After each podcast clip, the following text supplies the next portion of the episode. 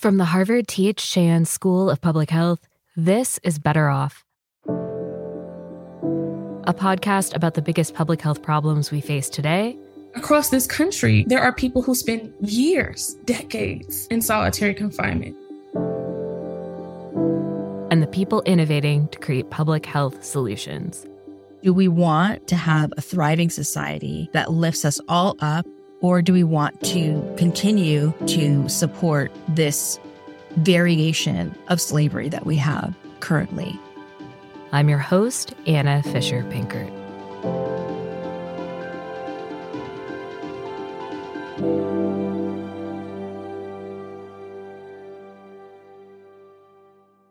When we think about housing, we rarely talk about our carceral system.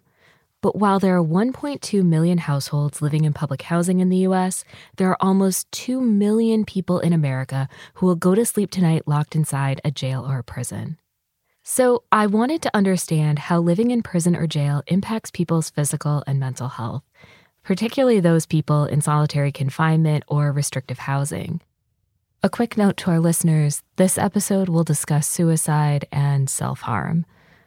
I started getting curious about housing behind bars in the early phases of the COVID 19 pandemic, when the virus was sweeping through crowded jails and prisons. I had the option to hunker down with my family at home, but the situation in correctional facilities was very, very different. In the free world, the primary mitigation strategy for COVID transmission has been social or physical distancing, right?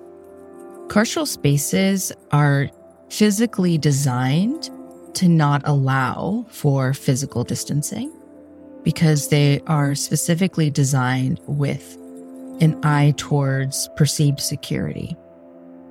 This is Monik Jimenez, an assistant professor of medicine at Brigham and Women's Hospital and the Harvard T.H. Chan School of Public Health. She says that when COVID hit prisons, most went into lockdown in an attempt to mitigate the spread of the virus. And so, when a facility goes into lockdown, which is what most facilities in, instigated during the pandemic, they lock people into their cells or to their dorms. So, basically, locking people into their housing units. And for some people, that may be being locked up to 23 hours a day with one other person maybe by themselves, maybe with four or six other people, or maybe with a hundred people or more. A dorm with over a 100 people is not safe for COVID transmission, but being locked in alone, unable to access common areas or the yard, that's a lot like solitary confinement, a practice that public health experts say leads to all sorts of mental and physical distress. In order to get a sense of what was going on inside carceral facilities at this time, Monik and her colleagues surveyed the family, friends, doctors, and attorneys who made in contact with incarcerated people. What they learned was disturbing. People were getting a half hour, an hour to come out of their cells to maybe take a shower, call their family members. In many places, people were only let out for that amount of time, maybe every three days. On top of that, programming and visitations stopped. And now you have groups of people in this particular setting, many of which have very complex health and mental health needs that are not receiving the types of stimulation necessary to maintain some sort of mental health balance. People who didn't have mental health issues now are really starting to feel the pressure of being locked inside. It's not just being locked inside your house or your your room or your even your studio apartment, right? We're talking about very, very small confined spaces and very limited access to basic necessities of life. There are regulations around how people are confined, and the UN Standard Minimum Rules for the Treatment of Prisoners, also known as the Mandela Rules, call for UN member states to prohibit solitary confinement for more than 15 consecutive days. But the US has never held strictly to that limit. There are big variations in the rules and the enforcement of those rules in state, local, and federal facilities. And during the pandemic, wardens had a lot of leeway to do what they felt was necessary to maintain safety, including prolonged lockdowns and expanded solitary confinement. This strategy didn't work. In 2020, according to UCLA's COVID 19 Behind Bars project, people in prisons were five times more likely to get COVID than people in the general population and three times more likely to die from it. There's pretty robust evidence, really coming from CDC data, that a fair amount of the transmission within facilities was due to correctional officers coming in and out of facilities. Corrections officers are the people who can move between housing units during a lockdown, and they leave after their shifts to go back to the community. It's important to say that the spread of COVID 19 had a horrific impact on people who work in prisons and jails. The COVID Prison Project reports that nationally there have been 287 COVID 19 related deaths of prison staff. And so we have to think about these spaces not as incarcerated people correctional officers as separate entities, but it's an ecosystem. And everyone in that ecosystem is impacted deleteriously when we don't have robust public health measures that are implemented across all members of that ecosystem. The pandemic revealed a lot of weaknesses in the US public health system, but Monik says that those weaknesses are especially apparent in our prisons and jails. Carceral systems have varying levels of robustness with respect to their emergency preparedness. And they also very often do not have people on their payroll who are well versed in managing an epidemic within a facility. Infectious disease outbreaks within facilities are not new. These things happen. You know, these are locations that are primed for infectious disease transmission. One change that Monik wants to see is more collecting and sharing of data on disease outbreaks and transmission. Another is to give public health authorities the ability to intervene in what happens in those dorms and housing units. And it's not just they need the support to allow somebody to have somebody to come in. They also need to be required to allow those people to come in, right? And the teeth behind the public health measures needs to be there so that as public health authorities, we have jurisdiction to those recommendations and those policies and those guidelines, regardless of whether they are in custody or in the free world. Public health experts like Monik aren't just worried about the next infectious disease outbreak. They're worried about what our carceral system is doing to the mental and physical health of people who are locked up. While the lockdown restrictions at the peak of the COVID pandemic were extreme, Lockdowns are not unusual in prisons, nor is solitary confinement or restrictive housing unusual.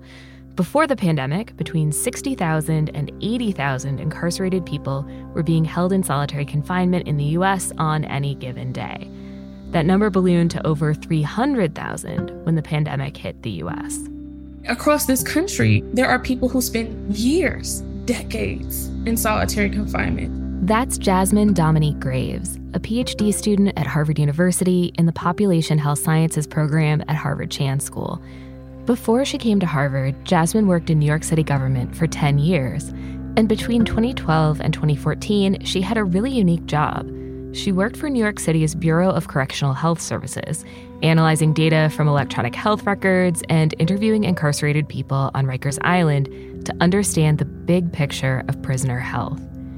The team was led by Dr. Homer Venters, and one of the projects she worked on was a quantitative study exploring the relationship between self harm and solitary confinement. And what we found was that people who were placed in solitary confinement were almost seven times more likely to engage in self harm and six times more likely to engage in fatal forms of self harm, including suicide. This is something that Jasmine also found in her interviews with people who had been in solitary confinement. So, people, and this is kind of some of the themes that were emerging when I did the qualitative work with people who engage in self harm and solitary, understood that this was one of the only ways that I could get out the box. This is the only way I can get out solitary confinement is if I engage in an act of self harm.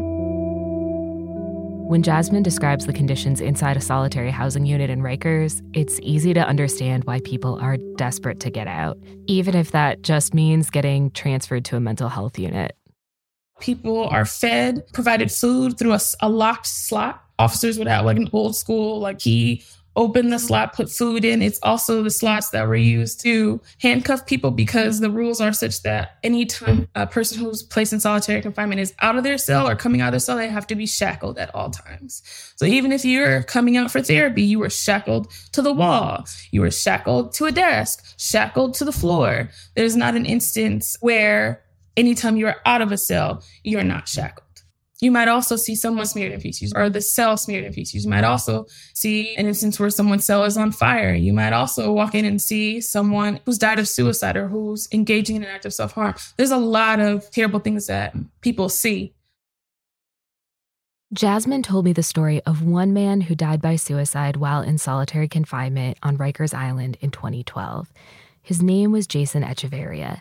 He was 25 and housed in the Maui, which at the time was a unit specifically for people with mental health needs.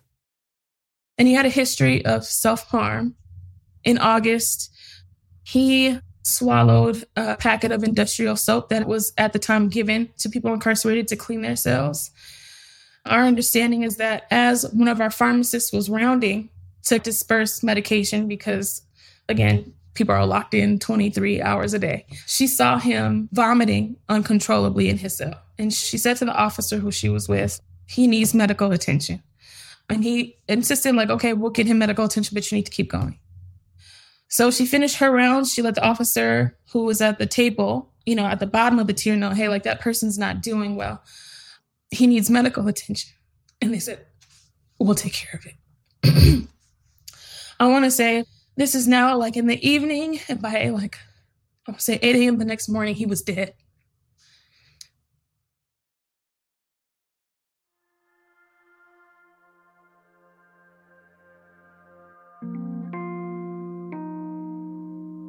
One of the major arguments made by proponents of solitary confinement is that it keeps corrections officers safe by isolating dangerous members of a prison's population. But as we saw during the COVID 19 pandemic, prisoners can be isolated for medical reasons. They can also land there because of nonviolent infractions. And even though they're not supposed to, they can land there because of mental health issues. But as Monik said, prison is an ecosystem, and the trauma of solitary confinement doesn't only impact prisoners.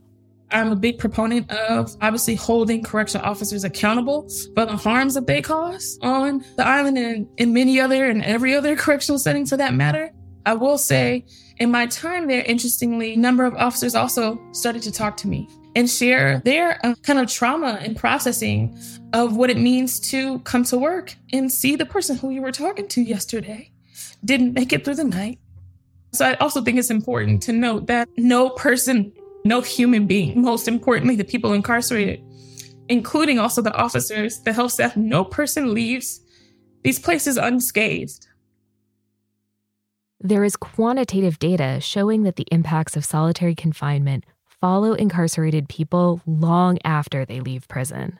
One study that I that I reference very often is work by Laura Brinkley Rubinstein, who analyzed data from the North Carolina Department of Corrections. And basically, this data demonstrated that exposure to solitary confinement was associated with increased risk of mortality upon release and being placed in restricted housing even once over the term of your incarceration was associated with a 17% increased risk of mortality just one year after release any exposure to restrictive housing, a 24% increase risk of mortality within a year, and more than one placement was associated with a 38% increased risk of mortality.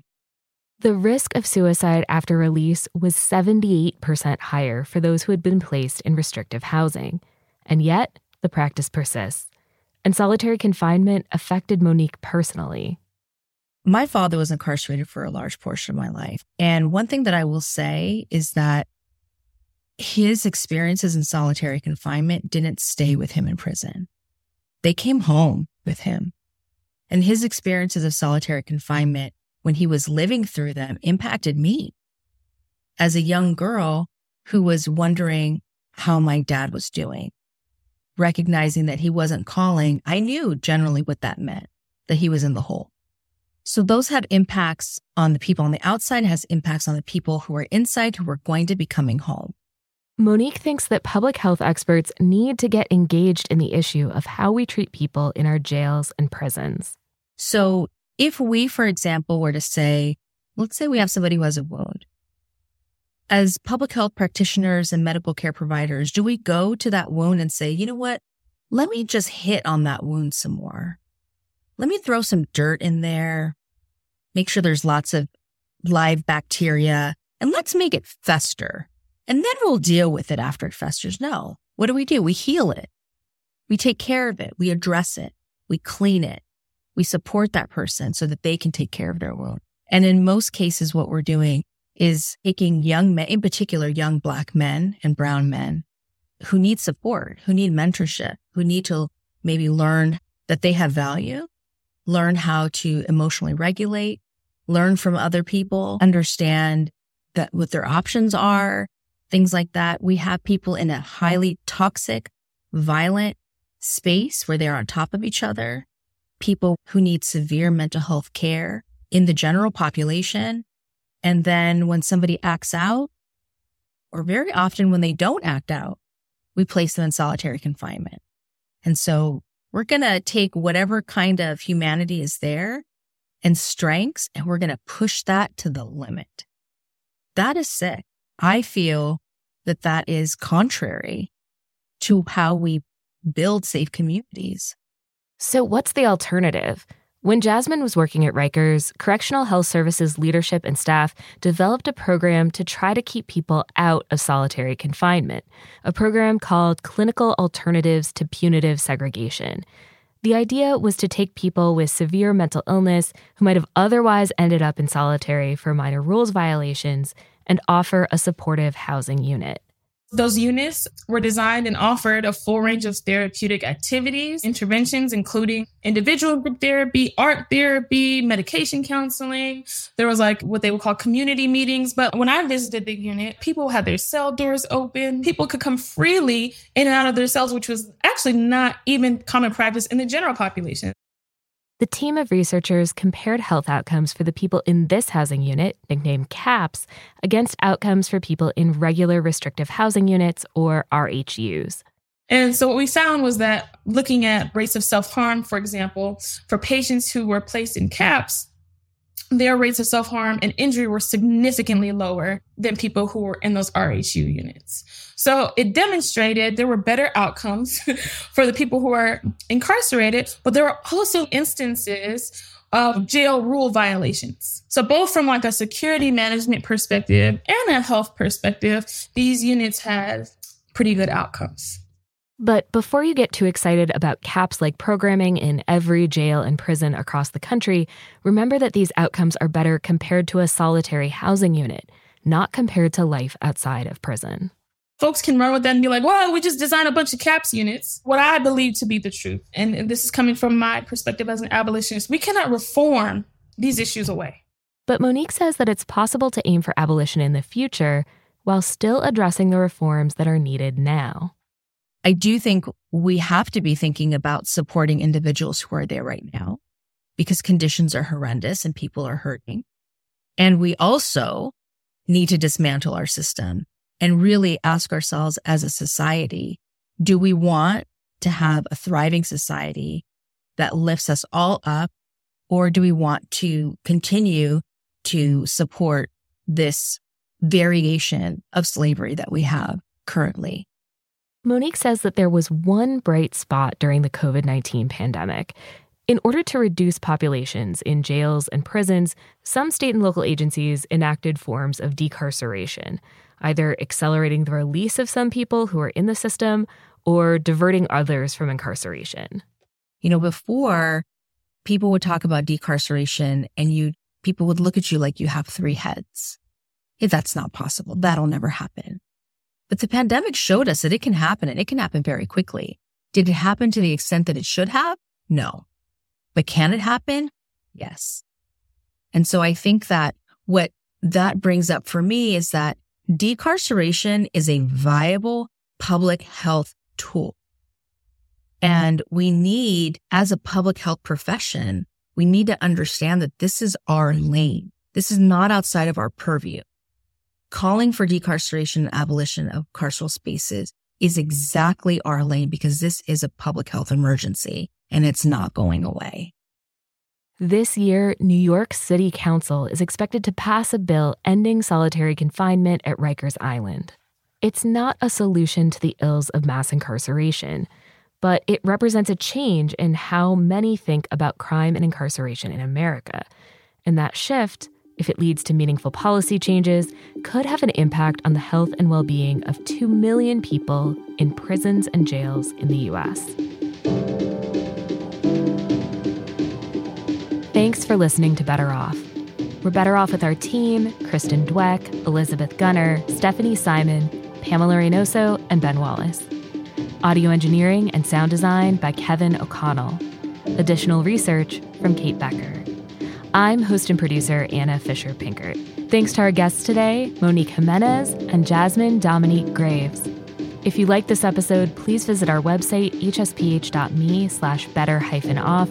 We'll have more information about Monik and Jasmine's work and links to other episodes you might like to listen to. Also, please rate and review us on your favorite podcast app and tell your friends about the podcast too. That's it for this week. Thanks for listening.